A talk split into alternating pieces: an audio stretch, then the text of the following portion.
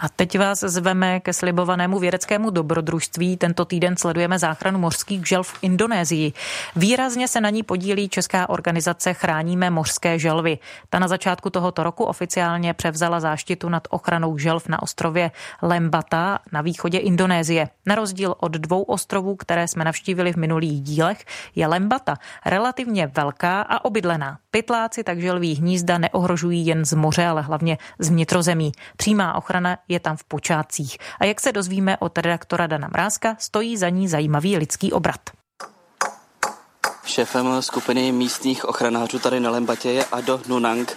Co to tady stavíte za ohrádku? Kita buat di sini adalah Tahle ohrádka poslouží na ochranu vajíček mořských želv. Na pláži je můžou ukrást lidé nebo je vyhrabou divocí psy, ale když je přeneseme do této ohrádky, budou v bezpečí.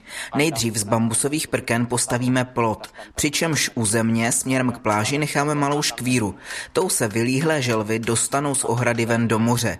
Až to bude hotové, přineseme čistý písek z pláže. Jak vidíte, ohradu stavíme na rozmezí pláže a lesa, ale písek přímo odtud použít nemůžeme. Bylo by v něm moc kořínků a semen a pokud by začaly růst, mohlo by to hnízda ohrozit.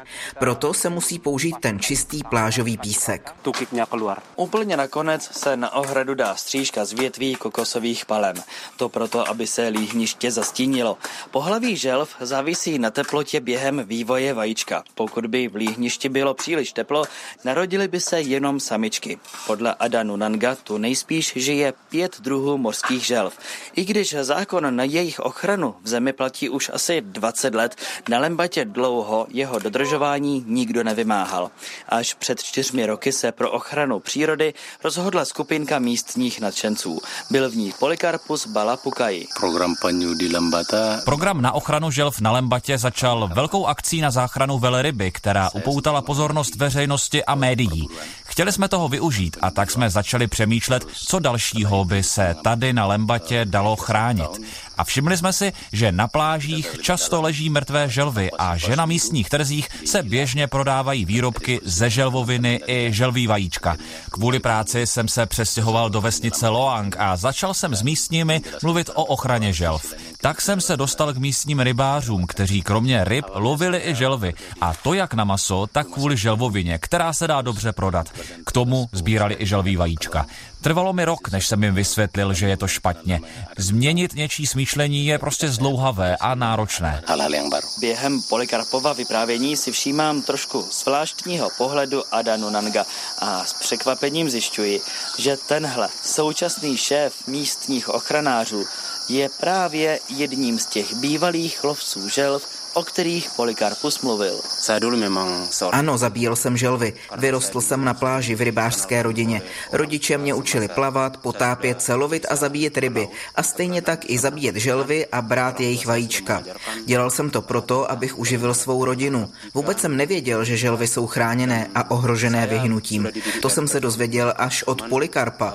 A jednoho dne jsem viděl, jak jiní rybáři ulovili na pláži želvu na maso a rozřezávali ji mačetou. Najednou mi to přišlo líto a rozhodl jsem se želvy chránit. Nelitujete těch ušlých zisků, které byste lovem želv mohl mít? Ne, můžu ulovit něco, co nezákonné není. V Indonésii není hlad. Nikdo tu na lovu želv a sběru jejich vajíček nemusí být existenčně závislý. Ochranu želv se rozhodl podpořit starosta Loangu Arnoldus Jansen Koban. Chce být příkladem ostatním lembatským představitelům. Přijali jsme místní vyhlášku proti lovu želv a sběru jejich vajíček. Ta posiluje dosud málo respektovaný celostátní zákon. Díky tomu případů pytláctví alespoň v naší oblasti podstatně ubylo. I když víme asi o dvou lidech, kteří ta vajíčka stále kradou. Hrozí jim za to pět let vězení a značná pokuta, jenže nejde jen zakazovat. Ti lidé byli na lov a konzumaci želv zvyklí. Těžko chápou, proč by své návyky měli měnit, proto jim to nejdřív musíme trpělivě vysvětlovat. Nejlépe se to vysvětluje dětem, protože ty si své návyky teprve vytváří. Do místní školy se podíváme zítra. Z Indonésie Dan Mrázek, Český rozhlas Plus.